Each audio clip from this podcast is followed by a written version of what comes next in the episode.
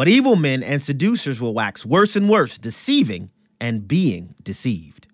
My name is Abraham Hamilton the third, and this is The Hamilton Minute. Doctor Joe Ladapo, Florida Surgeon General, shared empirical data that his office compiled that indicated an eighty-four percent increase in cardiac-related deaths among eighteen to thirty-nine-year-old men who took the mRNA Schmovid injections via Twitter. Initially, Twitter blocked the post, citing it as Schmovid misinformation. Doctor Ladapo didn't share his opinion. He shared data. After being called on their Gestapo-like censorship, Twitter restored Doctor Ladapo's post.